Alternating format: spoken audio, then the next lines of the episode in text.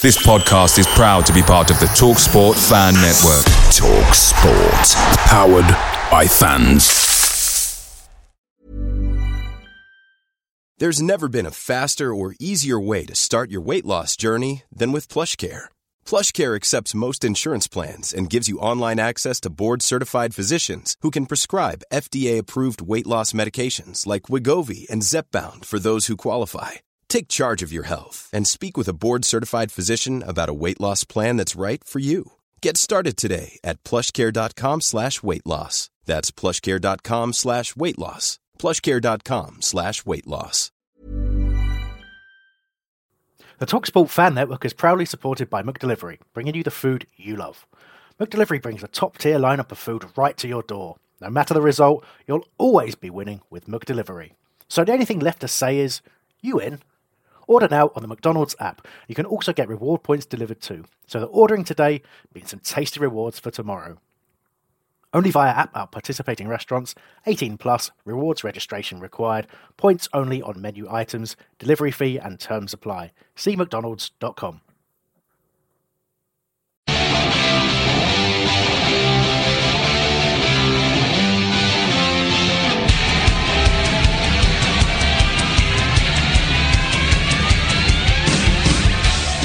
Hi and welcome to Holmesdale Radio. My name is Chris Hambling and I'm your host tonight as we look back on a narrow 1-0 defeat against Liverpool at Anfield. The glaring miss by Benteke proved crucial as Mane pounced on a loose ball to prod home. It was a much improved display and we'll be talking about why as well as looking at the deficiencies within the squad that are still there for all to see. Get in touch with the show today, head to holradio.net forward slash contact to find out how. We'll be back in just a moment.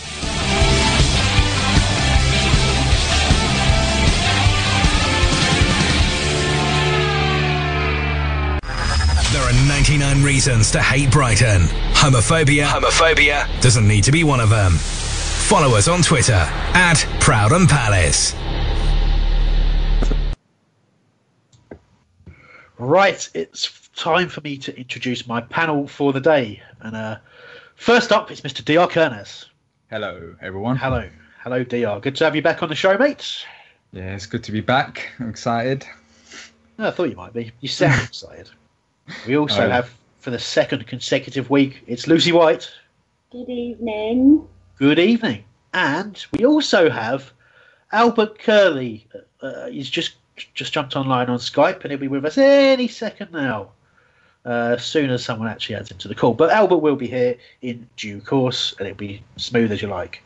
Uh, just to remind you, you can listen live on Facebook. Go to the Holmesdale Radio page on there and click on our latest post to listen live and post your comments in there. DR will be keeping an eye on that and uh, bringing some of the content from that during the course of the show.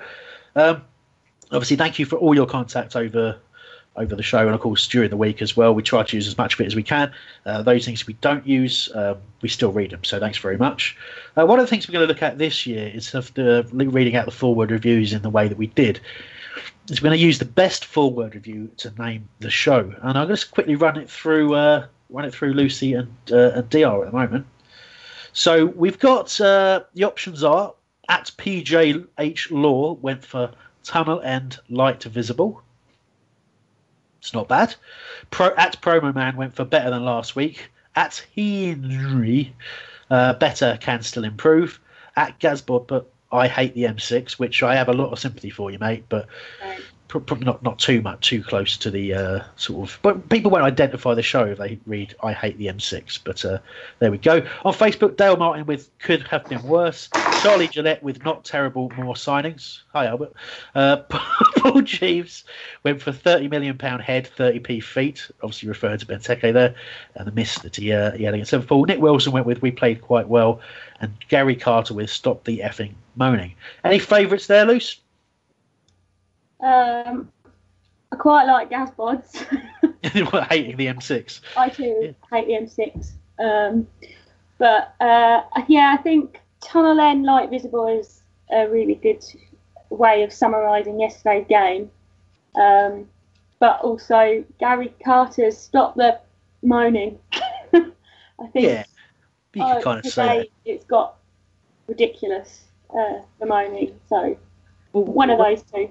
We'll uh, certainly have a chat about the, uh, frustration and the moaning and all that kind of stuff. DR, anything that stands out to you? we played quite well, considering we did quite we did play quite well considering last week's performance. So that's the most relatable one. It's quite understated, isn't it? We played Yeah. quite well. Yeah, yeah. we yeah, did. That's from Nick Wilson. Quite like that one myself. Uh, Albert, I don't know if you'd have heard these since you were late. Stop the effing moaning. You like that one, do you? Oh no, that was just having a go at you, but having a go at me. Hey. Uh, I, you know, I think that the general theme was uh, was played quite well. Not terrible. More signings could have been worse. So I'm actually going to go with with the one that Lucy picked out as well. That's PJH Law Tunnel End Light Visible because I like the positivity. So we'll go with that with this week. So that will be the name of the show. If you want to get in with a chance of naming our show next week, do send in your forward reviews after the result of the game. Are we sure that's not another traffic related one? Actually, that's a good point. It could- Like, Is he, might, he might have been stuck in the Dartford tunnel or something on his way home. Fair point, mate. Fair point. Hadn't thought that through, but too late now.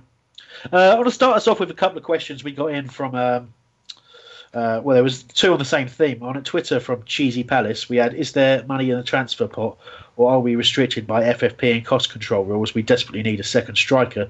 And Jason Rourke on Facebook. But biggest question is: Are we going to bring in another striker? We have to, otherwise we'll struggle. So, um, I want to address the sort of the, the part over FFP first because Steve Parish was on a was it Radio Five Live something like that, um, commenting on the, the difficulties in the transfer market. But that's pretty much the same every year, although it's, it's got worse with the with the prices going up dramatically.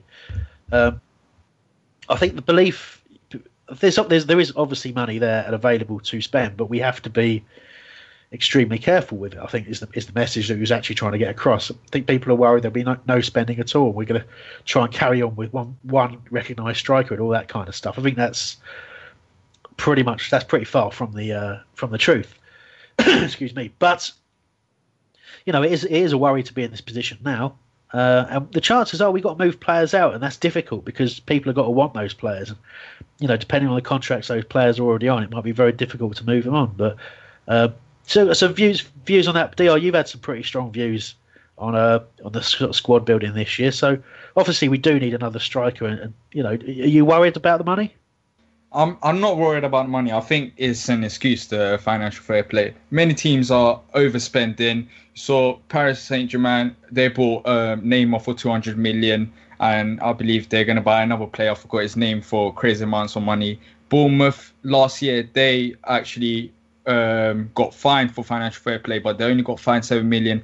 I think all this financial fair play excuse is just nonsense. If we want to spend, we can spend. We've only spent, I, I believe, less than 10 million in net in the last two seasons, so we actually haven't overspent any money recently. So if if I- we did, then I would understand, but we I've haven't. got, I've, I've got to question on those figures where you're getting them from. Net spend of, te- of 10 million quid when we okay we I can recall spending sorry in receiving the summer, sorry. Well, yeah, okay, last summer, but that doesn't that accounts for reported transfer fees. That doesn't account for signing on fees, agent fees. It doesn't account for, you know, the, the contracts that we're giving people. You think probably our biggest expenditure this summer, um, it's probably been on, on the total value of that deal to Wilfred Zaha. So. I suppose I, I understand what you're saying, and I think i that's the, I get a lot of frustration for that because that's a lot. That's as far as a lot of people think, and, I, I'm not criticising you for that, but they get to the point of you know, we were reportedly spent this much money and we reportedly got this much money back in. But, you know, Steve Parish was on our show last year saying that they had to go out to the rest of the board and they all had to put money in to spend money in the January transfer window. They actually had to put their own hand in their own pocket and pay for for the players we sign in January. So clearly, there's not this massive nest egg of money sitting there that people seem to think there is. So it's a bit of a, a bit of a worry for me that people actually think like that. And but Albert, are we perhaps if if we're the only people who care about FFP, uh, we're in trouble, really, aren't we?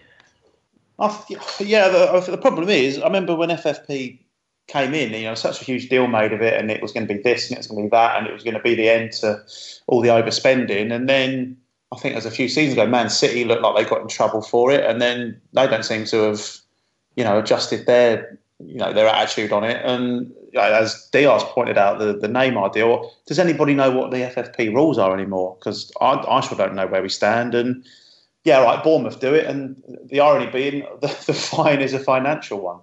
So what's the incentive really? And I know it's if, if, if they're the rules, then it's good that we're sticking to them because we're obviously you know not yeah Premier League club fifth season, but we're you know we're, st- we're probably still paying a huge amount out in the wages on the current squad. Well, Um, I believe I believe the wage bill is now ninety million pounds. You know, if you think where we where we came from in, in you know five, five six years ago, I think we went up to the Premier League with one of the lowest wage bills in the Championship. So where we're spending, you know, the income. If you think income versus expenditure, you, you, people start talking about TV money. If you're spending ninety million quid of the TV money just on paying your your staff and players, you know, there's not much more to play with, is there? Well, exactly. It's you know, we don't have a huge we don't have a huge ground that generates a million pound a game like Arsenal. Um, you know, when we when we signed Cabaye, and it was rumoured he was on 70, 75 grand, we all sort of raised our eyebrows and thought, oh, blimey, that's a bit much. And then, you know, the, the rumours of what Townsend's on, we know Benteke's on mega money. Zaha, the Zaha deal must be approaching what Benteke's on. You know, Yeah. we're talking we're talking huge, huge amounts of money. Um, and we spent a hell of a lot. I know, yeah, we've got money for Balassi, we've got money for Gale, but we spent big last summer and we spent big in January. Uh, it's, I'm not saying it's a situation I'm happy with, but it's certainly not one I'm surprised by. That we, you know, we're relying on the loans and, and maybe wait until last last few days of the window where we might be able to sneak something, you know, under the radar. Well, I think that's fair. You do get better value the, towards the end of the window, although some teams will try and take advantage of you on that final day and up the price at the last minute, which I know has happened to us on several deals over the last couple of years. Uh, we're going to bring you in on this, Luce. Obviously, we're talking about the struggles with, with, with the money available and perhaps having to move players out, but it's pretty definite that we've got to do something, isn't it? We can't just we can't wait till January to try and address the situation with the strikers, and you know we, we need better strength in depth, don't we? Absolutely. And um, one of the things that Steve Parish commented was that in order for us to get the players in, we're going to have to sell.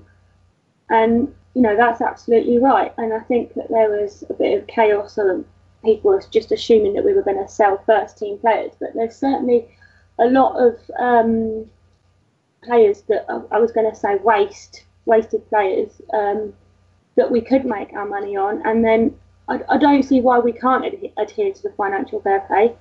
In all honesty, I don't really understand it. Um, I don't understand how teams can spend 200 million and it like other teams can you know splash the cash. You know, look at Burnley.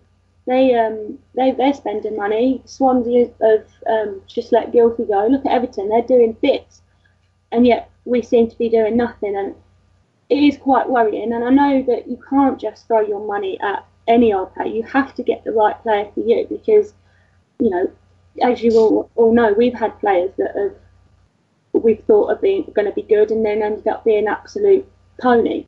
But I can't think of any. I know what you're talking about.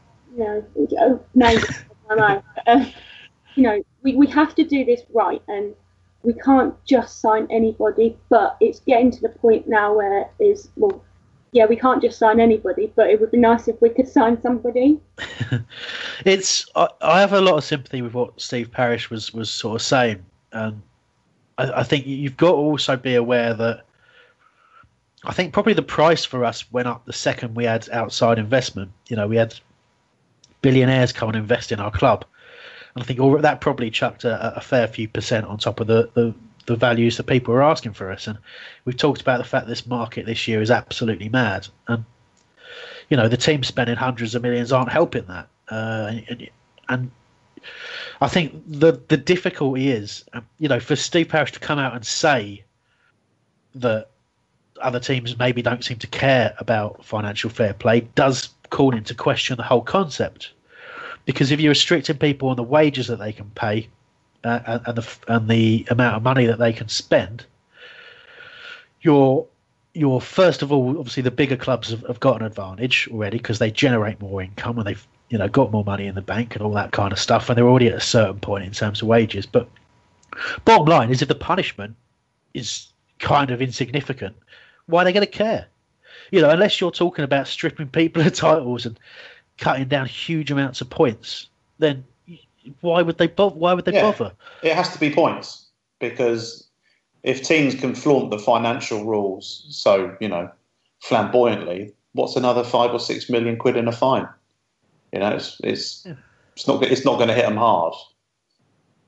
Loose. Well, Sorry, can I? I think Oh, I think the thing is, people seem to it to think that we have an abundance of money. Okay, so we've had investment. Yes, we've we've made money, and you know we get the Sky money, what have you. We, but you know, it's not just players' wages that we have to think that they're paying out. There's there's all sorts of things that the club have to pay for, and I think people forget that because it's not just the players on the pitch that turn up to work.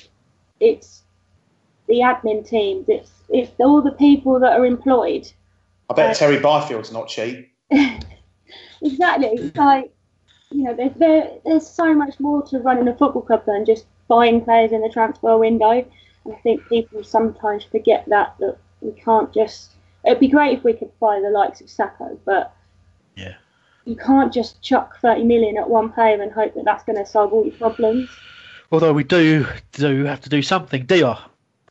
Yeah, like what Lucy said is correct. It's not only about uh, transfers; it's about the whole club. We we have to have money for the whole club. But you're looking at Bournemouth. You said about we don't get that many gate uh, money from Arsenal, Albert. Um, Bournemouth's ground is one of the smallest, and they pay crazy amount of money. They pay Defoe, I believe, 120k a week. They spend they spend in the transfer window. So what this financial fair play thing is is that it's an excuse for chairman because the only fine that you're going to get is not going to be points. It's going to be it's going to be money wise. And money wise, if we go down, we're going to make a bigger loss than if we're going to get fined by financial fair play. So I think we should stop using it as an excuse. And there is money in the club, and we should spend that money in the club. Whoa, well, okay, I'm gonna I'm gonna take umbrage with you here, but we will get into reviewing the game any second. Obviously, you called it an excuse for chairman.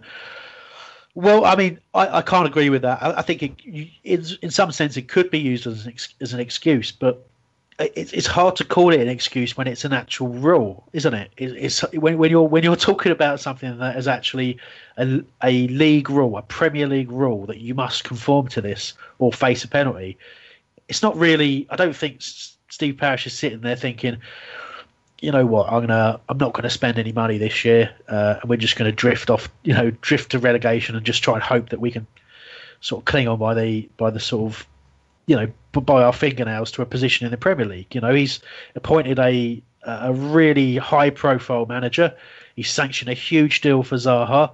We're still going out and we're trying to, you know, we buy players. We bought Reed Riedewald. Uh, you know, we've loaned in two other players, but we're still out in the market trying to get players. But what Steve Parish won't ever do, and he's proven that he he will always, you know, he won't he won't pay over the odds, and he won't, you know, he will look for value in the market wherever that value may be. So I, I think it's an unfair criticism to suggest that he's looking for, using it as an excuse. But what he certainly is identifying is that. Um, it's perhaps not a, a, a rule that is fit for purpose with how the other teams are behaving. Luce, you Yeah. said you were jumping again. No, go Oh. on, DL, right reply, then Luce can jump in. Yeah, he did. He but the way he was talking today on Radio Five Live is that he was saying, "Oh, I don't know how all these Premier League clubs are gonna stick with the financial fair play." Well, they're not idiots. The fair, like they know what they're doing. Th- You're not gonna get much of a damage if you actually spend the money because financial fair play has turned into a joke. Maybe one or two seasons it did work well, but afterwards, who cares about it now? Clubs spend as much as they want if if they really cared about it, then Man City, uh, all these big clubs wouldn't spend huge amounts of money, and and uh, yeah, that's it. But I don't. I think it's I think it's used as it as an excuse more than um, us sticking to it. Well, Yeah, strong I- views from Mr. Kernaz. Go on, Luce. Yeah, I totally understand what you're saying. Um, and I listened to the interview as well, most of it. And um, I think the thing we've got to remember is yes, these clubs are throwing money at players and breaking, breaking in inverted commas, financial fair play. But we're not City. We're not Chelsea. We we can't afford to be doing things like that. We need to be careful, but yes, we do we do, do need to be spending the money, but we need to be careful. We can't just, like I've said, throw thirty million at Sakho. You know, it's they they obviously they know what they're doing, um, but it is about time. But- Yeah, the purse was opened. Right, look, I, I, think we'll leave that there. I'll be interested to get some, some views from you guys listening in and uh, on on the live show and on the podcast, of course. But we will move on. We've got to talk about the Liverpool game, and um, you know it's it's it's a lot better than last week. I think that's where we've got to start with it. I mean, we had a we had an absolute nightmare against Huddersfield, and I think people feared the worst when we had Liverpool away coming up the game after. Uh, perhaps it serves to highlight that the extra game which kind of brought some sharpness back to the team. Uh, there was certainly better organisation. Uh, I'll start with Frank de Boer's comments. He said, oh, "He said I said after the game, if they showed this kind of intensity and discipline, the results will come." Uh, and I do agree with that. If we show that level of intensity and that level of organisation, we will beat. Uh, you know, we will beat some teams. We were we were decent at times, but you know, perhaps a little bit I don't know. We weren't too adventurous, perhaps, um, but but we were perhaps you know you can certainly look at the the, the, game and say we were unlucky to lose it. Uh, I think that's probably fair. So the, the difference in the uh, the lineup, Zaha and Riedewald were out injured, so Tom, uh, Townsend came in uh, for Zaha. Uh, Townsend played on the right. It was actually it was actually a slightly different system. We kind of went for a 5-3-2 with Townsend up with Benteke, but when it actually became the 3-4-3, uh, you had Puncheon pushing up onto the left hand side of Benteke and, and uh, Townsend pushing up on the right. So it was quite a fluid system, but more often than not, the back three was actually a back five. Uh, Tomkins came in in the back line for uh, for Riedewald and actually put in a pretty assured performance and looked, looked very good in there. Because it's been surprised that he, that he hasn't been playing really. You had Ruben Loftus Cheek playing central. Um, and again, he was perhaps the driving force for the team. So look good. Uh, Luka was back to doing a screening screening job in front of the back forward. I think the question really, I'll start with you on this, Dio, is we we definitely sacrificed sort of creativity for for a sort of solid lineup, didn't we? Yeah, we we really did um, sacrifice creativity, but in a good in a if we're looking at a Huddersfield game, we were really struggling defensively, so we had to do it. Otherwise, we would have would have got destroyed. I like that we actually played more of a five at the back than a three at the back. So every time, let's say, if we push it from the right hand side and Wood went up, we had Van Aanholt stay more defensively, so we still had a solid four there. But overall, I think Benteke and Townsend struggled. We hardly created any decent chances, and that's the only negative side of it. If we're gonna do that against Swansea, we're gonna struggle again. So if we fix that attacking side and hopefully get uh, another player there like Wilf in that side, then maybe attacking we can be better but yeah.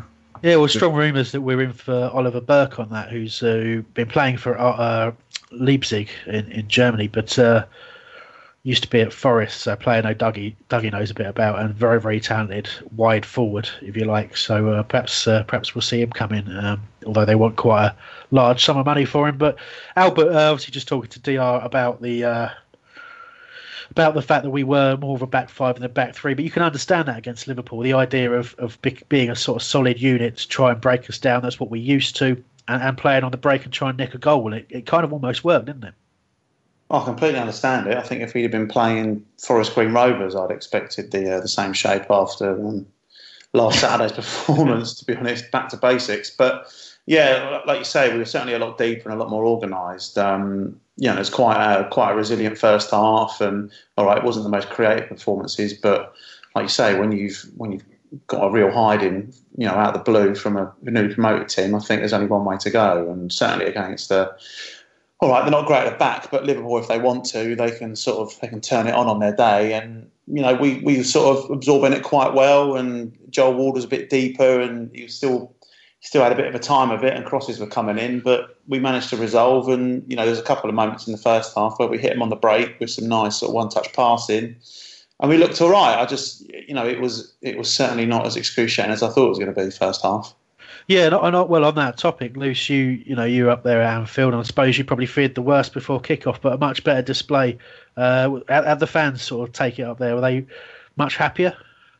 Um, there were a few people sat around me and um, my friends that I went up with um, that were pretty negative through the whole game. Um, and I, when Ward, whenever Ward was near the ball, I, I, I, probably was quite negative as well. But overall, I think most people towards the end of the game were more frustrated that we let such a ridiculous goal in. Um, and I was speaking to um, Chris Windsor as we were walking out, and I actually said to him, I don't feel as deflated as I did last week because no, it would be hard hard to feel that deflated to be yeah, honest, wouldn't it? But it, it yeah. was there was so there were so many positives that you could take from that game, whereas last week there was absolutely nothing. Um, uh, so yeah, it was. There's obviously lots of work to do. It's De Boer's been there what six weeks. He's had two games, and you know people are already writing him off. But after um, that performance, I think hopefully if we get the players in, as we've discussed, we, we will see something change. Yeah, okay. Well, there, there was, you know, you, there was quite a strong reaction to the defeat from, from, from some, and I was trying to sort of gauge whether or not it made a difference, sort of actually being there and witnessing it or not. And I, and I suppose you know what you what you said is it for for a few maybe not, but for most it probably did. Uh, whereas the sort of the the intensity of feeling that you tend to get on Twitter, um, it it really does seem to. I don't know. It just seems to sort of push people into into really getting way over the top very, very quickly. It was extremely frustrating. Tom Fancets tweeted in saying uh, it was a much improved performance, but it's still frustrating to lose. But there's a difference between losing a game and being frustrated to lose a game, particularly mm. in the manner that we conceded the goal. But at the same time, there's you know there's a there's a lot to be feeling positive about there. Um, Absolutely, and um, you know you look at how uh, Loftus Cheek played. I mean, he was absolutely immense. You know Luka had some really, really good moments. There was a couple of times when he was a bit, you know, shaky, but overall, Luka's, you know, he was really solid um, in midfield. And, you know, hats off to Wayne Hennessy as well, um, because we, I know we had a conversation over messaging um, after the game, Hambo, and I and I said, "Oh, Wayne Hennessy, man of the match," and you were like, "Was he man of the match, or did he just just do his job properly?" All right. don't give away. Don't give away everything. I don't think about the other messages. It's fine.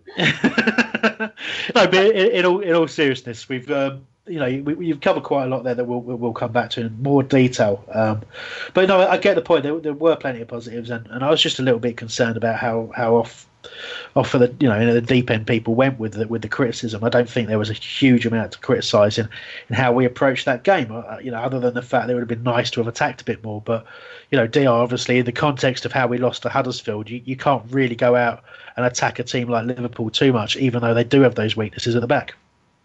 Yeah, you can't. But then again, it was we we've played Liverpool before and it's just nothing like this. We played more direct, which yeah, I agree we should have. But having just Townsend and Benteke up front, I think it just damaged us. As Liverpool had four defenders and they had two midfielders that just went up to support and they couldn't literally do anything. So that wise, it was really poor attacking. Like I was, I was just so annoyed watching the game attacking. But when you're looking at defense wise, yeah, we had to do it, and it worked brilliantly. On and we had like one little silly mistake that cost us. But other than that, I was happy with how we set up.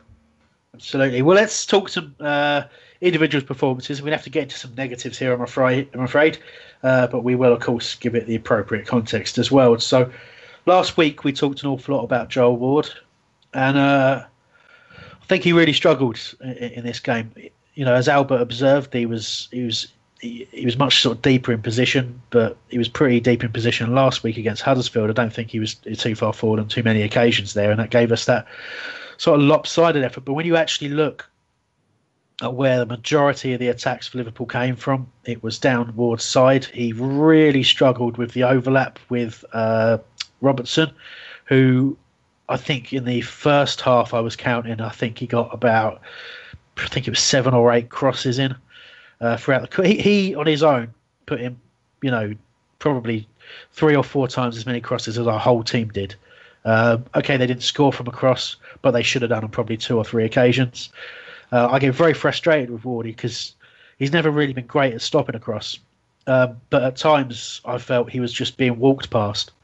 Um, he, he, was just struggling, really, really struggling. And you look at that team and you think, someone's got to help him there. So who's available to help him? So Townsend obviously has got to be further up the pitch to try and get close to Benteke. So you don't really have the option of Townsend. So it's either you know, Loftus Cheek from the midfield's got to get out there and help him, in which case that weakens us through the centre, or you know, Fosu Mensah on the right hand side of the uh, the defensive three's got to come out and help him. But you know, too often that didn't happen, and you, you just had you know a couple of couple of one twos, and, and Ward was left scrambling every time. And I'm sorry, but it's no it's no coincidence that he is the one being targeted, and, and I have real concerns about his form. Um, so, am I being harsh? I don't know. What do you think, Lise? uh, I think you're spot on. He was absolutely awful yesterday. Um, I've got a message in the chat room from Cool Eagle 89. He said, first 15 minutes, Ward let three crosses come in. He has yeah. to go. And I couldn't agree more. He was just hopeless yesterday. And it, it makes me quite sad because we said last week, you know, there was a point when we were singing Joel Ward for England. And now it's most of us wouldn't even have him on the team sheet. So, it, yeah, he, he was awful yesterday. It's a shame. And, and dear, I've seen you play right back at Selhurst Park. Uh, you know, do you know a bit about the position? For me, I, I think um, how Ward stands up to players is, is really is what's causing his problem. His body shape seems to get him very square on so they can they can they can kind of go either side of him, and he's got a he's kind of got a shift and turn. So it looks like he's losing pace, and that was really uh, that was really sort of emphasised when you saw James Milner. And, and a, you know, he's probably about 46 now, and he had about, uh, you know, Ward had a 10 yard head start on him, but was facing the wrong way and had his feet planted. So Milner just steamed past him um, on the overlap, and it was it was a, a real struggle. Do you think perhaps he's, although he's more of a, a wing back in his system, but do you think maybe he's kind of lost lost how to play this position. Yeah, I totally agree with you there. He just he just lets players just glide past him, and if you're going to do that, and if you're going to become a liability, then what can we do? We have to replace you. And I've said this before the before the season even started that we have to replace him because he's a liability. There was there was a reason why Liverpool targeted him so much. It's, it's because he can't tackle anymore, and the stat proves as well. He only had 33 percent. Um, Ta- total tackle success rate. So it just shows how awful he was and why Liverpool targeted him. And if we're going to continue with him, if we're going to yeah. continue having him inside, uh, we should get used to this. Well, we're going to get destroyed on that you, side. You, you've, you've brought a really good point up with his tackling success rate. In, when our first couple of years in the Premier League, it wasn't just our he wasn't just our, our best tackler. He was up there. I think he was probably top. I think from one stage, definitely one, probably the end of the first season, he actually topped the Premier League successful tackles. Exactly. You know? So where's that gone? Where's that Joel Ward gone? He's you know the guy's only 27. It's not not like he's in the latter stages of his career. Something has happened there, and it's uh, it's it's a real concern. Maybe um, to pick up on what you said, Hambo, with if he had the help with like like not the service because you get that when you're attacking, but if he had the support along his side from Townsend or whatever, then maybe we'd see a different side. But it's it's it's a real shame because he was a quality player and one of our best, and now he's not. But then again, Lucy, um, you're saying Townsend, if Townsend helps him, he could uh, play better. But uh, when we first got promoted, we didn't have Townsend. I can't remember he was playing on that side, but um, it's not all about Townsend. It's about Ward himself. I feel like he lost he lost his pace. He can't he can't cope with the Premier League football anymore. And it's not only now; it's last season as well. And people started noticing it towards the end of last season. And Steve Parish and Frank de Boer should have noticed it in pre-season, and we should have sorted it out. But then again, we're linked with Oliver Burke, so let's see if we can get him. If we can't get him, I think he's a big liability, and we're going to definitely struggle. He would have had Bolasie, wouldn't he, with him? I'm it was it was Bolasie or Zaha more often than not. Yes. We we had similar conversations at the time where we talked about is he getting enough support from those guys because they're so attacking focused, and it was obviously a time before Wilf really developed the defensive side of his game. So it's it's a really really um, I don't know. It's, it's an interesting debate. I know uh, Phil Phil Thomas got in touch as well. Actually, Phil Thompson, I think that is not the Liverpool one. Um, and he said Ward was way too square and he, the shape wrong. And, and, you know that's that's pretty much the point I was making. It's it just looks wrong to me the way the way he's sort of standing up to uh, to a player attacking him. It just you know you tend to okay, I didn't play football particularly high level, but you you know I have played right back, you do you know you either you make a choice, don't you? You either show your player down the line or you you show him inside, but you you you sort of angle your body to account for that fact. And if he if he manages to do a little trick and tricks you to go one side, then, then fair play, he's tricked you and beat you. But when they can just stroll past you, you know, you, you know, it's, it's, it's, some real worries, real worries with that position. But um, no, I don't want to call, you know, sort of turn it into a sort of Joel Ward hate-a-thon. You know, the guy has given great service to this club, he really has. But at the moment, you know, that he is a weak link, weak link, and there's got to be some form of uh, if he's not replaced, then, then, the coaching really has to focus on, on how to get him not only defending properly, but but how to get the support that he needs to do that from his teammates. Because without negating us as an attacking force down the right hand side, it's a it's a big ask. It really is. Uh, I want to go back to a couple of tweets that we've got in. Uh, Dr, your your uh, comments about uh, the chairman. Um, Collins got in touch. Said it's easy to criticise Steve Parish when it's not your money, what you're wanting him to spend. He's always said he would not put the club in trouble. Uh, and that's a very good point. You know, as much as people hate us harking back to the past, you know, you do have to remember that he made that promise. And that promise is that we would never be put into the financial trouble that we were previously. So, uh, so you know, you've got to be a tough person to stick to your guns, and I, I have no doubt that that, that Steve Parish will do so. Uh, something we'll come to later, but also from Phil Thompson getting in touch, saying the real plus for him was Kaikai when he came on. Uh, can't wait to talk about that in a little bit of a moment. Uh, I'd like to apologise for the technical difficulties people have been having with Facebook Live. Uh, if you are struggling with it cutting in and out, just go to holradio.net and you'll be able to listen live direct off our website. Uh, we've had some trouble with it today, should we say. Uh, a bit of an annoying thing. I think Sam's pulling all of her hair out. There we go. Uh, so, uh, Luce, you got some stuff in the chat room. Yeah, so to pick up with what DR said again, um, Cool Eagle said, totally agree with DR. The money is immaterial compared to relegation. How can we not solve an 18 month problem with goalkeepers? How about Liverpool's Ward, light years better than Hennessy? Um, we do not have the squad depth to do all that that all season, especially with injuries, and that was from Toby Reed, 24. Okay, thanks for that, Toby. Well, there you go, Di. You got someone on your side there. Look, Toby, Toby does make a, you know, does similar same point you're making. Really, is I totally get it. I do. I do get it that the relegation is a far, far worse thing than uh, than overspending. But you know, it's all about the context, really, isn't it? It's about it's about how much overspending is overspending. And I'll, I'll give you an example of what I mean if you look at the fact that we have only got one fit striker, and people have said, "How on earth can we in this situation? We need to go out. We need to get the striker." Okay, great. But the one fit striker we've got is Christian Benteke, who costs 27 million quid, right? So we're going to play him. And we play with one striker, really. That's what happens. So how are you going to go out to the market and say, especially this early on, and say to a player, we'd love to sign you to play up front for us. By the way, you're going to be on the bench most weeks because we've got Christian Benteke. So unless he's suspended or, or unfit, you know, you're really you're playing for for 10, 10 minutes here and there every week, and and then obviously the selling club is saying, well, I, I don't care. Look at the market. It, you know, you've got to pay 15 million quid for your bench player. We're all thinking, you know, do you see what I mean? If I was in that position where I got a, a limited budget that we've got, no matter whether you talk about FFP or not, we have a limited budget if you want to spend a half, let's say half of your limited budget on a player who's not going to play, or you're going to go and spend that money on players who are going to play, or you're going to wait until the last possible moment to get the best possible value. You know, and you've got that horrible trade off where if we're going to lose games, and we've lost two out of two so far, that's the trade off, isn't it? You think, well, actually, if we'd strengthened our squad before that, maybe we wouldn't have lost against Huddersfield, or maybe we would have grabbed a point against Liverpool, or, or better.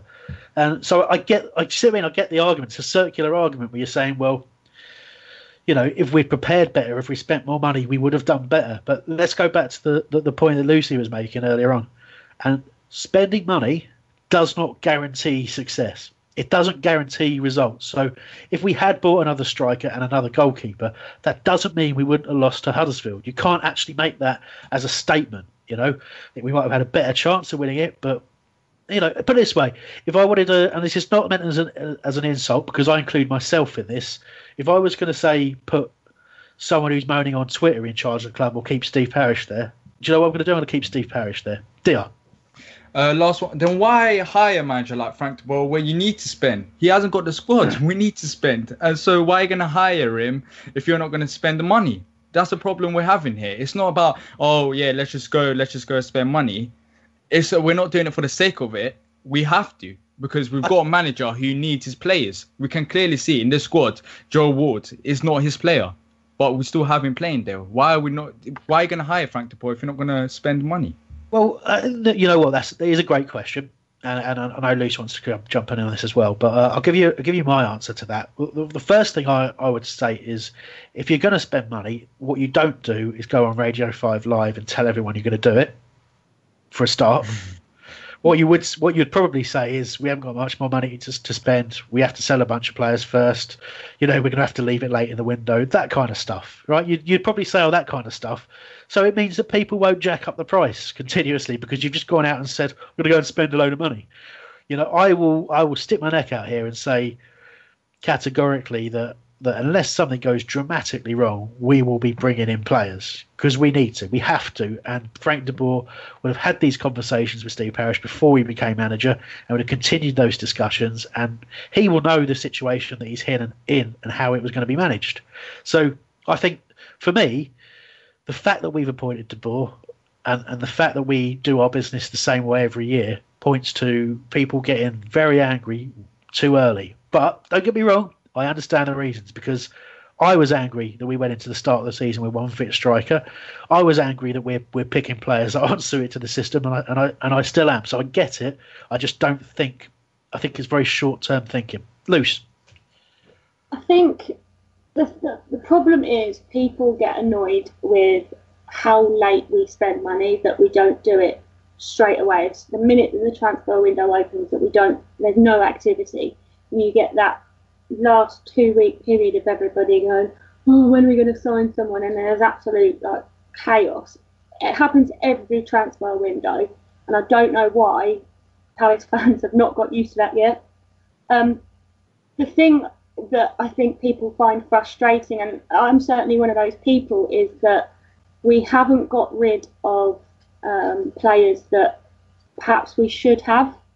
Um, so the likes of Jordan Mutch, um, dare I say, Johnny Williams, um, because he's one of these players that we always send out online and never never really utilise. I know he, you know, he's he's grown up in the in, in the youth system, but you know, we could make money off him. Um, you know, we should Luce, be selling. Luce, don't try and have a rational conversation with me about selling Johnny Williams. Never. Or Jordan Mutch, we could get rid of him. but we should be selling players, making money from them, and then investing that money as well. But instead, we're offering them new contracts.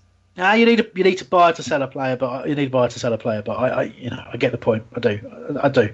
Let's uh, let's move back to the game now. I just want to have a quick uh, quick mentions. Obviously, you brought up Hennessy, Lucy. Uh, he, he was man of the match. Um, the conversation we were having that you just you just dobbed me into the listeners on was uh, you you said uh, Hennessy was man of the match, and I said. Isn't he just making the kind of regulations? Essentially, my comment was, isn't he making the kind of regulation saves you expect a goalkeeper to make? Uh, is he just p- playing better than Wayne Hennessy rather than better than everyone else? And then he went on to make about five or six other great saves, so I had to concede that one. But uh, look, I, I no no, I'd be delighted if we had a that level of performance from Wayne Hennessy every week. I think everyone would be delighted if that was the case. But uh, I think bottom line is is we haven't. But what what's important is he had a great game. You know, people need to to support him while he's our goalkeeper and, and, and appreciate that he had a great game and hope that he goes into the next game and has another great game because we're going to need it. We're going to need a goalkeeper to make saves. You know, sounds like a really obvious statement, but that's how it's felt um, in, in recent times. It's felt like if anyone has a shot, well, I think I think uh, I was out having lunch with with, uh, with a mate, Nav, uh, uh, on Friday, and he made the point that, that Wayne Hennessy concedes one in three shots. If you look at his statistics, and for a goalkeeper, you can't, you just can't have that, you know. And I don't, you know, you could argue well, one in one in three wonder stripes. You know, it feels like that sometimes, I guess. But you know, there we go. I don't know. I don't know. It's uh, it's a good one, but well done, Wayne Hennessy. Great performance from you there. Uh, Benteke's miss was probably the key moment in the game for me. Um just a quick chat about that. So, uh, loose. You must have thought that was in when you were in the, in the from the crowd.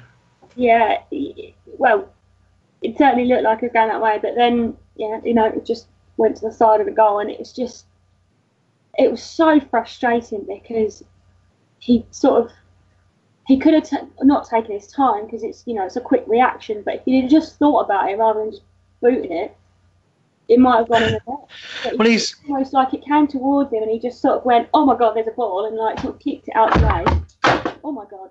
interesting. Good work.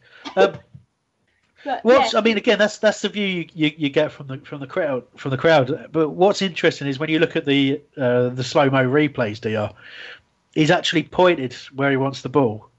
Loftus Cheek has played it exactly there, and you can see it, what he's done. And I'm sure I'm sure you spotted it as well, mate. He's gone to side for it, and it's hit his ankle, hasn't it? And just ballooned over the bar. Yeah, exactly. It's just one of them things that is just it's just a mistake, just like Luka's mistake that cost us the goal. It happens in the game, and Liverpool had that mistake in the first half where Hennessy uh, flapped it and Matip just had an open header which he skied it. I don't know how. It's just mistakes that happen in the game. What we have to do is after the mistake happens, we have to go again and try to get a goal. And unfortunately, it didn't figure out. But yeah, it was a really bad mistake though. He should have at least put it on target. And yeah, it just happens to the best. To the best, and uh, you know, also, yeah, to people who want him to try- people who, well, to say to people who aren't 100% match fit, you know, casting more aspersions. But uh, there we go. Um, so that was that was interesting. But another part uh, I wanted to talk about about Christian Benteke was the service into him, and we're going to do that in our favourite feature with the most amazing jingle ever, Hamblings Rambling. Here's a cool fact a crocodile can't stick out its tongue. Another cool fact you can get short term health insurance for a month or just under a year in some states. United Healthcare short term insurance plans are designed for people who are between jobs, coming off their parents' plan, or turning a side hustle into a full time gig. Underwritten by Golden Rule Insurance Company, they offer flexible, budget friendly coverage with access to a nationwide network of doctors and hospitals. Get more cool facts about United Healthcare short term plans at uh1.com. Away days are great, but there's nothing quite like playing at home. The same goes for McDonald's. Maximise your home ground advantage with McDelivery. You in? Order now on the McDonald's app. At participating restaurants, 18 plus, serving times, delivery fee, and terms apply. See McDonald's.com. Chris Hambling's gone all ranty, something's really wound him up. He's using lots of nutty words, like bloody cripes and it's going to get quite heated. The air is turning blue, the refs a cut, the players are, and guess what, so are you. They'll whine about the tactics, the substitutes and such, but please don't get him started on Jordan Mutch.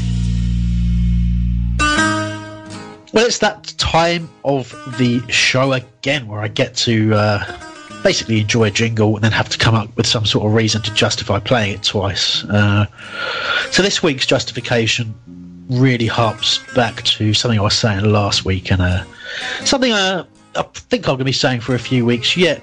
That's the the service into Christian Benteke. Now, a lot of people pointing at Benteke and saying, "You're not running around enough, mate. You're not putting the effort in, and all this kind of stuff." And it's, uh, you know, it's it happened last season. It's quite tiring to witness it then, and we're getting it again this season. You know, I mean, obviously he's our only fit striker, um, so it's not like there are other options, unless you count Scott Dann as one, of course. Uh, but then, um, I suppose the main thing is that you've got to play in a way that that actually sort of gets the best out of him. Now his hold up plays good you know, he's got a bit of pace when you put the ball at his feet, you know, and get him to running onto it. But, you know, we're not really doing that. But the main thing I think most people would say about Christian Benteke is he's pretty good at heading the ball. In fact, he's the best in the league at heading the ball. Well, the stats showed that last season. They showed it pretty clearly. He scored a lot of his goals from heading chances. He, you know, got two chances last week. Uh, one he could have done better with, and one was a great save. So you'd think probably the it's dawned on you that if you're going to get the best out of Christian Benteke, probably put a cross or two in. But no, no, we don't want to do that. We have last week, you know, Zaha, magnificent player, didn't really cross. We have Townsend this week, great, great player, doesn't cross.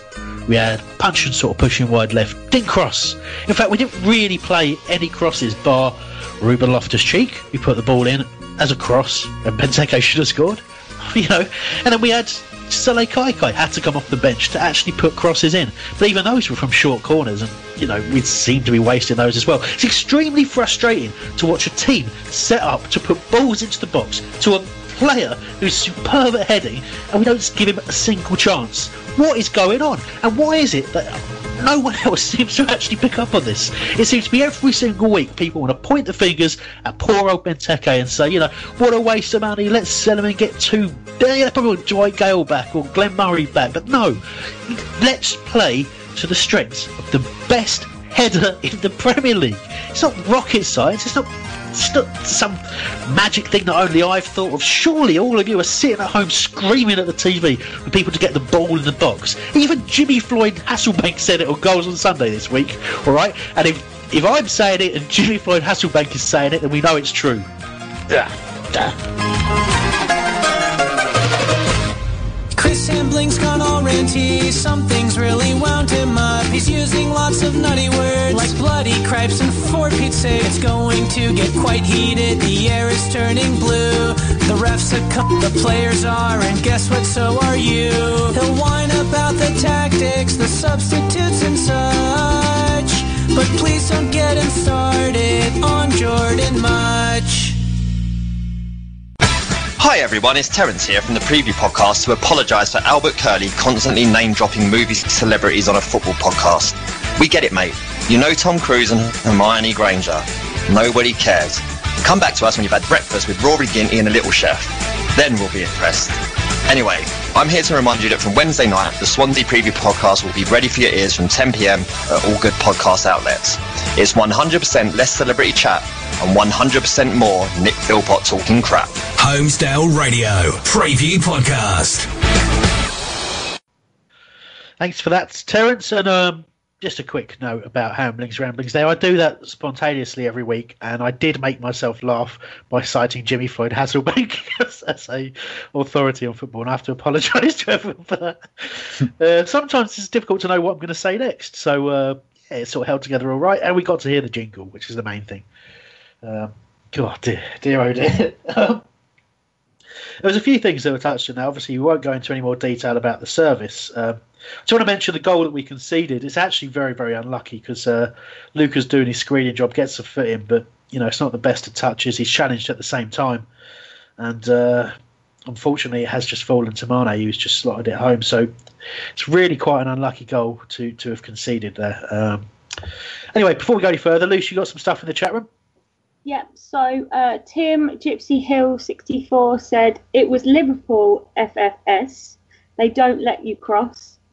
Um, J Dog said Hambo. Yep, he's not getting the full service, but he is muffing chances. And Cool Eagle eighty nine said Benteke used to strike the ball brilliant for Aston Villa. Can you imagine him hitting a shot properly and and strong or even running from the halfway line and scoring as he did? Um, SP for AV after Dann messed up. However, I agree with Hambo. Uh, you'll get a couple, couple, couple of things I want to address there. I, I totally get the point about Benteke's not not playing in the same way he did for Villa, um, and, and, I maintain that certainly the start of this season he, he hasn't looked match fit, and I would say that about all of the players. They looked a lot fitter this week than they did against Huddersfield, a lot sharper. Um, but I think Benteke is probably five or six games away from being from being sharp, and we've really got to stick with it. Uh, but also just getting some proper service on the point of Liverpool now letting you cross. Uh, did you see their first game of the season? Honestly, uh, I, I, get the point, right? They, you say they don't let you cross. I, I, they probably shouldn't let you cross, but the, you know their fullbacks are playing as wingers, so there should be plenty of space to do it. And what I'm getting is, I'm not saying that that that they stopped us crossing. I'm saying that we got in positions to cross and didn't cross. You know, we we played it back, we knocked it about. I get the style, but we've got to put the ball in the box. And you know, like I said, Jimmy Floyd Hasselbaink said it. He said, if you've got a chance to cross, you should cross. And I agree with him, you know, as much as it's only Jimmy Floyd Hasselbaink. Yeah, you've said it as well, Luce. Their fullbacks did play as wingers.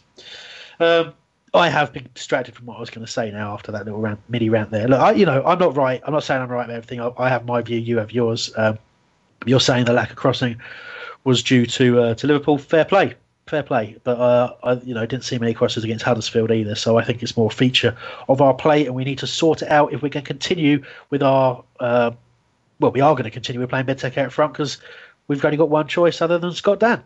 Uh, Phil Thompson uh, has also got in touch again to say that uh, Steve Parish did say they like to see players perform at the start of the season to see the weak areas to address. Hmm. Hmm. I'll just leave that one hanging there. Pre-season. no, look. I, again, I do, I do. You can't judge everything by pre-season, otherwise Jordan Mutch will be playing. You, uh, but at the same time, you, uh, you do, you do hope that that you can you can see. Well, you know, goalkeeper and right back. You know, come on, you didn't Never need, need pre-season. No, you, you don't need anything to see you need to do something there. You really don't. Um, actually, uh, we have got a. We do some extra content for the for the podcast. Uh, so I'm gonna. Mikey's absolutely champing at the bit to uh, play this. I've got to give you a brief explanation to. Uh, I'm not sure I really want to. Uh, well, we, we've got. When you download the podcast, uh, which you should do if you're a live listener as well, um, there's there's a little bit extra for you. Some some sort of stuff where we're mucking around. You might not like it, because it's a podcast, you don't have to listen to it. Uh, so hopefully that's sold it brilliantly. Um, have a little listen to this. Loney has a bad cold.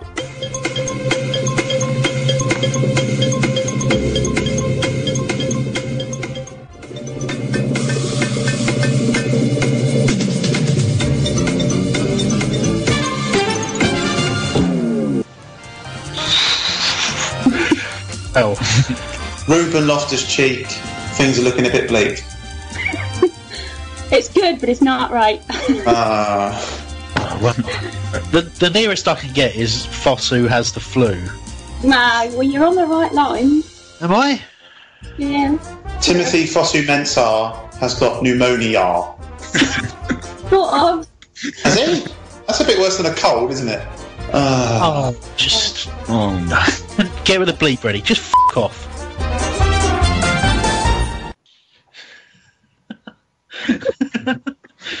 yeah, I may, I may have overreacted and got over competitive during the course of that game. But if you feel like you might want to listen to that, do download the podcast. Um, I'm, I'm reliably told it actually sounded fine, but to record it was an experience. You did well, didn't you, Dr? No, no, no.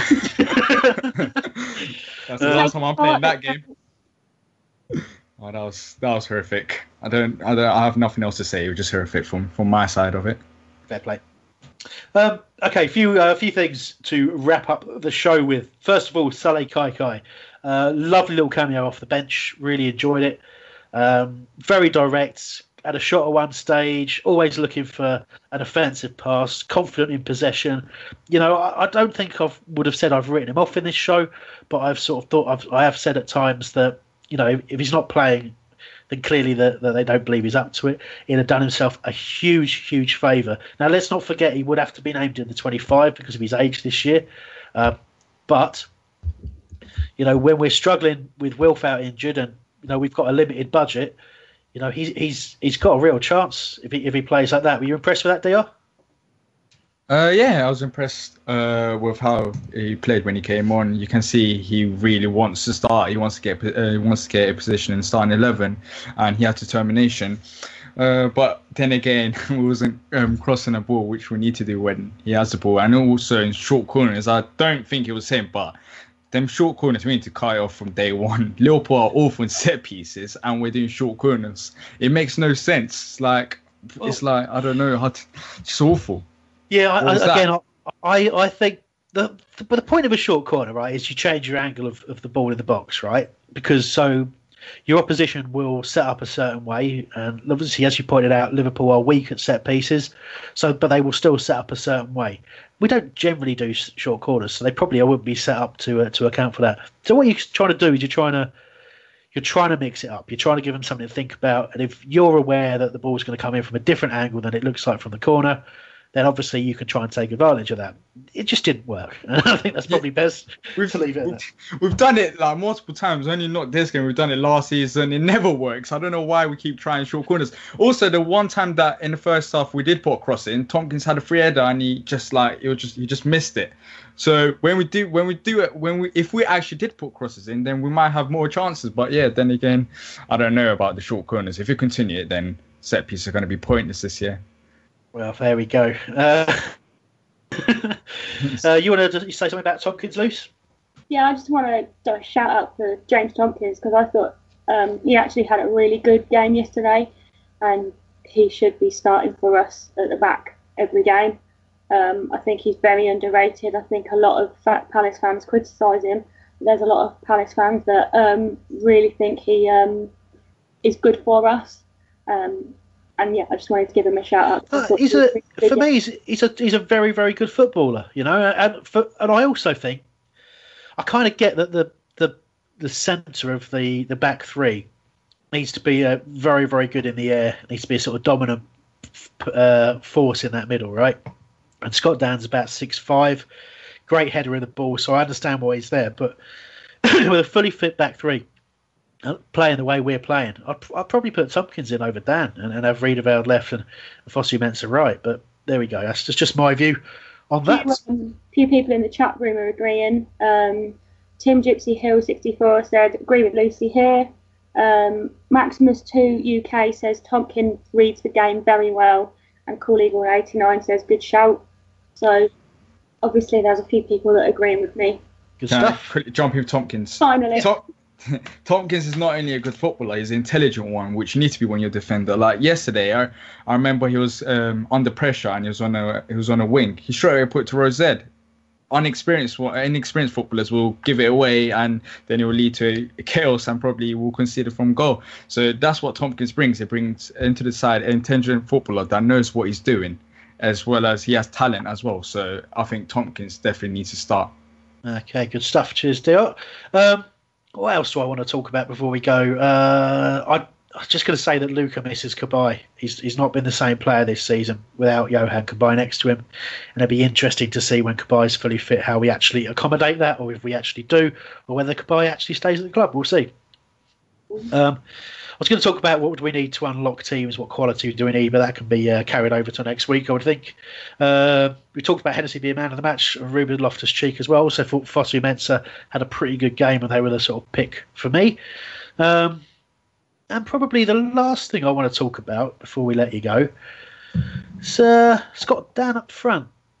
Now, Mikey uh, actually said during during the game uh, in our in our little Facebook chat, he said, "Is it is it De Boer trying to make a point about the lack of strikers at the club, or is it him thinking he's a tactical genius?"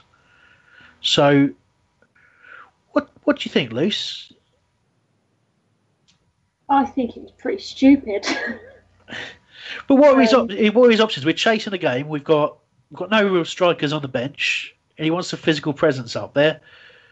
Is there any? Do you think there's any? They said they practiced it in training as well. He said after the game, but is there anything?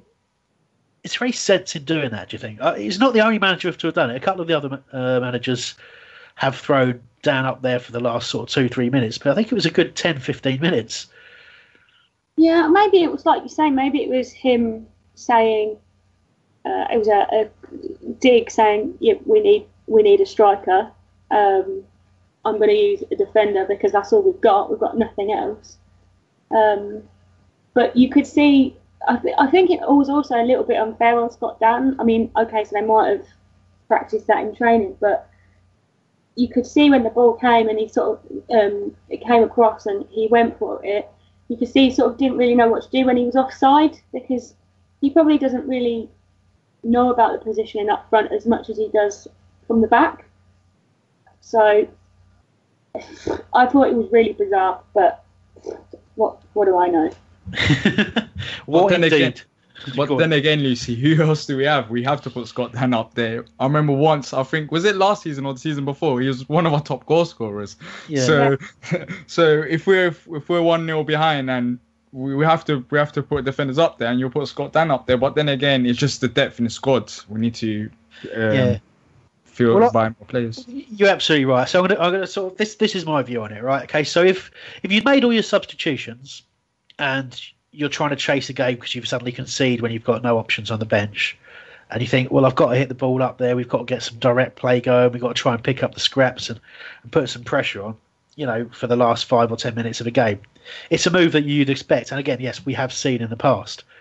When you're doing it because you literally have nothing, no other way of trying to change the way the game's going. So tactically, you've identified that the best thing that you can do is is, is try and get the ball up there and, and try and feed off the knockdowns, right? If that's you, tactically you want to do that, you think we're one 0 down.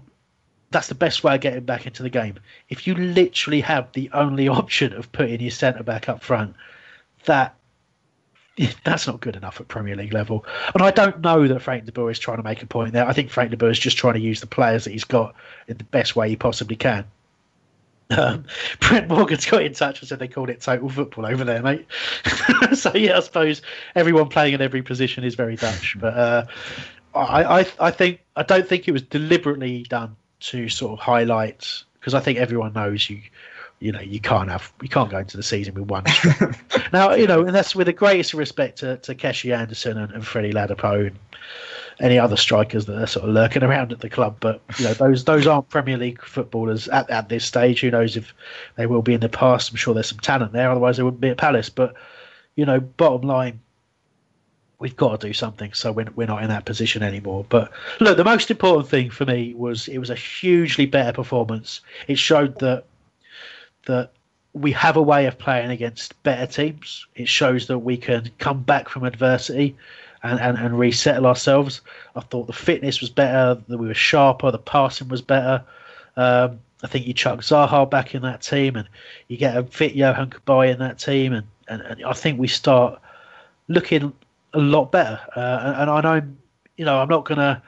I'm not going to panic yet, but without a doubt, we've got to do some business in the transfer window by by the end because, you know, keeper, right back, and something something creative as well as up front. You know, we're talking four players in my view at the very least, and that's going to be a tough one to do. Uh, anything anyone wants to bring up before we go? Uh, no, you just have to be patient as Palace fans. That's what I want to say. When Frank de Boer did come in, uh, we had to, from then on we have to we, we have to put it into our minds that we have to be patient because if we don't be patient, then it's going to end horribly. And if we do give him time and it's a failure, then fair enough. But we need to give him time and we need to get used to the style of football. Yeah, no, that's a very very good point, Dion. Well done. Anything from you, Luce? Um, yeah, just good luck to the boys on Tuesday. Yeah, very much looking forward to that game. We're going to get down to Selhurst Park. Hope you are there too uh, to watch us against Ipswich. There was a lot of confusion over whether it was at Selhurst Park or not when it was announced, but I can still confirm that despite John Salako's best efforts, we are playing that game at Selhurst Park on Tuesday night, and I'm very much looking forward to that one. Uh, hopefully, uh, see the boys win for the first time this season. Fingers crossed. Imagine we lose. Oh, Imagine no, don't go there. Don't go there, Dio. You're not allowed to say it. Uh, you may have noticed throughout the course of the show that we did lose Al, but uh, sort of say uh, we've heard back from him. He had to quickly rush off to hospital with his son, but his son is fine, which uh, which which is great to hear. So uh, I hope you hope you feel better soon, Arthur. And uh, uh, sorry to lose you during the show, Al, but uh, when you listen to this back, which you probably won't. But, but I'm going to say it anyway. so uh, thank you to everybody who got in contact today. Really enjoyed your contact. Um, if you do want to get in touch throughout, throughout the course of the week, please do. It does help us shape the show and, and the way we're thinking. All your feedback kind of changes the way we do things, all that kind of stuff. So it's great to hear from you. You can get in touch with us on Facebook and on Twitter and and in real life if you ever see us, you can do that as well.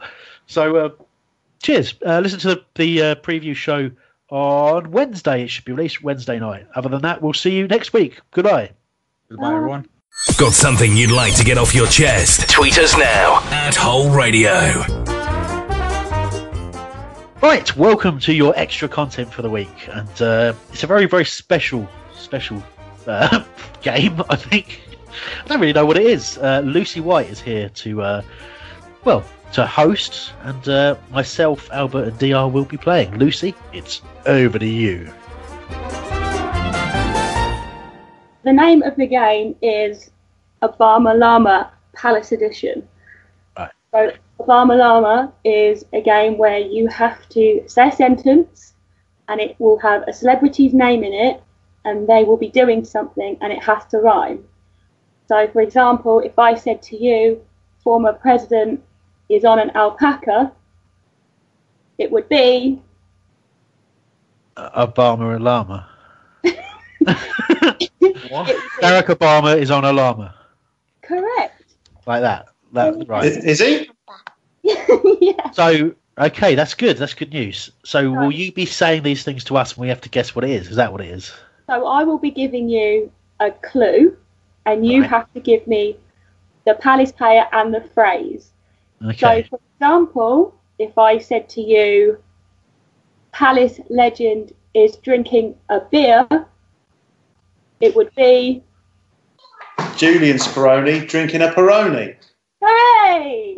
Yes. You get Oh, the no. idea? I'll go for Yeah. it. Yeah, no, I'm looking forward to Di's answers. Although now I've said that, I'm probably going to have a nightmare. So, all right. We, me and Mikey, because Mikey gets um, overall say on everything, um, we want the whole sentence. We don't just want Speroni, Peroni. We want exactly what they're doing. Okay. So I'm going to start with uh, you, Hambo. Bring it on. So the clue is 1970s midfielder takes Gillette to Yogi. What the hell was? Oh, yeah. oh uh, 1970s midfielder. This really. Oh, this is why I need Patrick or Joe or Nick or Nick. Uh, uh, something bear. Uh, Gillette. So razor. bell. I don't know. I don't know. Think they're low. Right, I'm going to offer this to uh, Albert and Dia. Any of you think you know what it might be? Have zero clue. Can I have it again? Just, just again. So 1970s midfielder takes Gillette to Yogi. Something about Vince Hilaire shaving a bear. Correct. Oosh! Oh wow. You get you get two bonus points, Albert, because you got it right. Do you know what? Do you know the worst thing is? I just screamed that and celebrated because I got it just before Albert, but I was on mute. I'm, I, I'm not even kidding. I'm absolutely gutted right now because you should have said it when it was your turn. Then You, shouldn't you're right. You're right. I should, so I can handle it. But I'm livid right now. Okay. So Albert gets two bonus points because he stole it. So well done, Albert. Awesome. Right. And they say crime doesn't pay. So Albert, it's over to you for one point. Celtic defender wins mastermind. Uh, Celtic.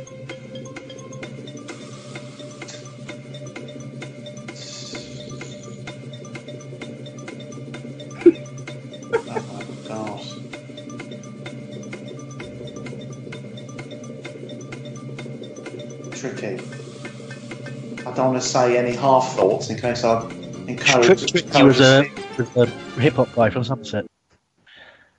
Uh, I, I'm sorry. I'm. Time's it up, I'm yeah, sorry. Can I steal it? I'm going to ask Dia first. Dia, do Zero you know what it is? zero clue. Just record DR saying zero clues and he'll just repeat that every time. Did, did, Delaney, Delaney is very brainy. It is. Correct. Ah, very good. Well done. Well done. Oh no. So Oh. two points to you, Hambo. Two points to you, Albert. To you now, Dia. You've got you get one point if you get this right. So, you ready? Yeah. Current Frenchman yams pucker tucker. Is it your own Kabay? There's more. I bet Yo. it's more. Um. Your. Come on, Albert. Not It's your- I don't. It's. I know it's your Uncle Bye, but I don't know the rest of it. Um. Tucker Tucker. Come on, bro. Oh, your and Bye eats pie. I don't know. Hooray! I'm alright. Oh you wow. are. Oh okay. Oh, that's an easy one. Is that actually a word for word? Johan Goodbye eats pie. yeah. Yeah, your Uncle Bye eats pie. That's the only thing I could come. It's kind of what I've got written down. Can you? It, it's good enough. Is it? Is it good enough? It is. It Be is. quiet, Chris. All right, fine. it. Okay, so He probably eats more of a tart, being a Frenchman. Is there a hidden meaning in that com- comment? I don't know. True. Mm. Right. The next one. We're going back to you, Hambo. Or a flan. Or flan, yeah. Yeah. Okay. Crop sure, baby. Are you ready? Yes, yes. Sorry, yes. Right. Goal Machine is making Thumper a home. Well, goal machine. Well, I, I know the last part of it is Diggs or Burrow. Is it? Is it? Goal machine. It's not a goal machine, is it? It's, this is a sarcastic goal machine. Ale- Alex Marrow? Can I Um, steal? you can't answer, Hambo. no. Okay. Dr. Albert, can either of you steal it? Yeah, I can steal it. Yeah, Albert can go ahead. Go on, Albert. Jordan Mutch building a hutch. Oh, God. right. I call for a steward's inquiry. There is so many lies there that. First of all, we could What, rabbits don't live in hutches? Yeah, they do. They're, they're caged in hutches. They don't choose to live there. I, re- I reject your answers. I'm afraid Albert gets the point. He doesn't Ah. deserve it, much like Jordan Mutch doesn't. Anyway, no, right. Hey, pre-season, he was on fire, so you can't argue with that. Great. exactly. Yeah, I Right. mean, Chris, Chris wouldn't wee on him if he was on fire. Well, I'd consider it. Okay, right. Albert, Come on there. are you ready? Yeah. Loney has a bad cold.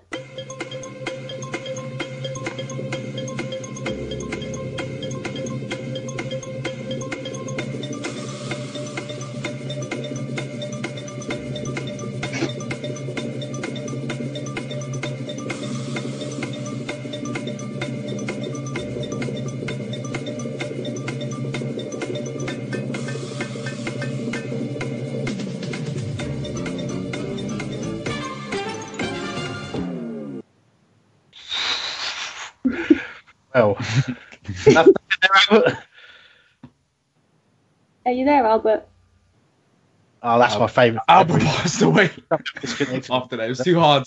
Ruben Loft. No, I was just. It's like countdown. I was just writing some notes. Right, Okay. So, Ruben Loftus Cheek. Things are looking a bit bleak. it's good, but it's not right. Uh, Oh, well. DR Hambo, any ideas?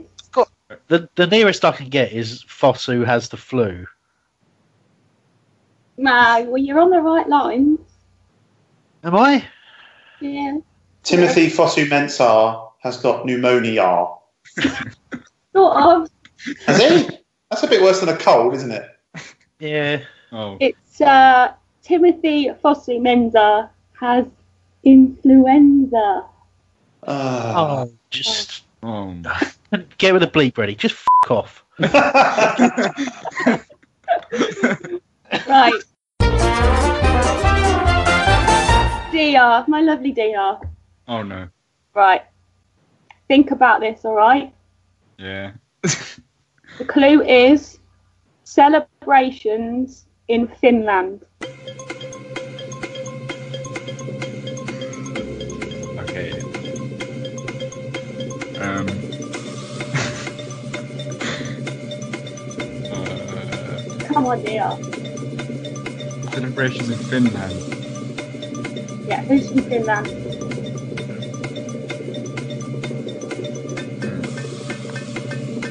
I'm joking. Brain's not working. Finland's a country. me, me to steal next. Me to steal. Got in there for Albert. Just said. Go on then. Aki Riihilahti's having a party. Yay! You didn't. You didn't actually let Dr have a chance to answer that. He yeah, but come on, we we know what was going to happen. Dr, what were you going to say? Nothing. Idiot. Idiot. Too honest. Oh my days. I was gonna. I don't know. I was lost. My brain stopped for a second. What was he gonna say, Albert? Uh, I was going to say Aki Riihilahti's having a party. Oh, okay, fair enough. Me and Albert have are drawn level, and Dr's, you know, Dr's Get back. relegated. Yeah, you'll be relegated. Are you? Dr's getting fired from the show. this is how it ends. Mikey, are we doing another round? It's a it's a playoff. Have you not got Slack open, uh, Lucy, to see all these messages we get? I'm too busy looking at the. Uh... Oh, okay. She's too busy coming up with these brilliant, brilliant rhymes. Yeah, that's true. That's true. Have you got one available for a, a, a little playoff between me and Albert? Yes, I There's have. an image. Oh. All right. So how does this work? I think first to scream loudly. How about that? What? Just scream your name or scream the answer? First to do an Say- impression of a llama. You have to say your name, Oh, all right. and then I will come to you. Okay? Okay. Are you ready? I was born ready. Are you ready now? Yeah. Yeah. Okay. Ex-winger does Goldfinger. Hey? That's Goldfinger. Ex-winger does Goldfinger. I know what I think half of it would be, but oh.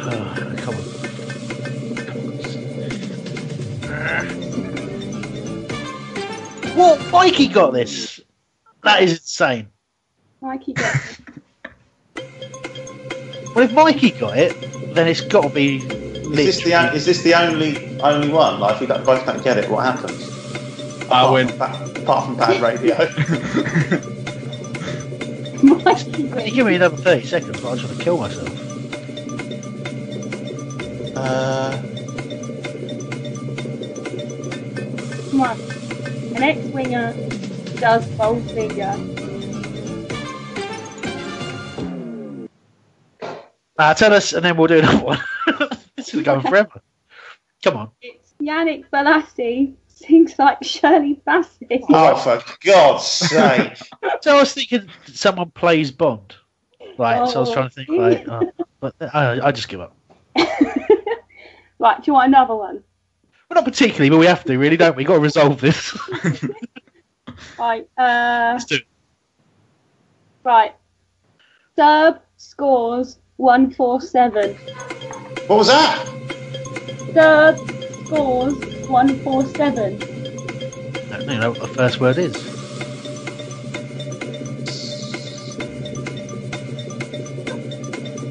What was what was even the first word? Oh, Serbs. Right, okay. God! Or a snooker? What? Chris, hello. Something to do with Luka and snooker? Luka wins snooker. Hooray! I mean, that's not how you you can win snooker with very different score. I haven't, know, I haven't got time to talk about snooker. That, that was great. what a great game. Luka I- I was gonna say- Luka. Tommy Black pots the black, but he's not Serbian. He isn't. That's He's not, that's is he? the least of his problem. can't problem. black with black. No, that Well, well, wait, that's rhyme, isn't it? I think, I think you're fine. I'm a, that. Two points to Albert. He wins. Um, I don't think I want to win this. No. really? Really? see some of the other ones I've got. So next week. so, so release for the for the guys at home because they're going to want to get in on this action. Definitely. Definitely, definitely are. Right. Thanks for playing. That was good, wasn't it? Bye. Bye, everybody. Bye. Bye. It's the 90th minute. All your mates around. You've got your McNugget share boxes ready to go. Your mate's already got booked for double dipping, and you steal the last nugget, snatching all three points. Perfect. Order McDelivery now on the McDonald's app. You in? At participating restaurants, 18 plus, serving times, delivery fee, and terms apply. See McDonald's.com. A lot can happen in the next three years. Like a chatbot may be your new best friend. But what won't change? Needing health insurance. United Healthcare Tri Term Medical Plans are available for these changing times. Underwritten by Golden Rule Insurance Company, they offer budget friendly, flexible coverage for people who are in between jobs or missed open enrollment. The plans last nearly three years in some states, with access to a nationwide network of doctors and hospitals. So, for whatever tomorrow brings, United Healthcare Tri Term Medical Plans may be for you. Learn more at uh1.com. This podcast is proud to be part of the TalkSport Fan Network. TalkSport. Powered by fans.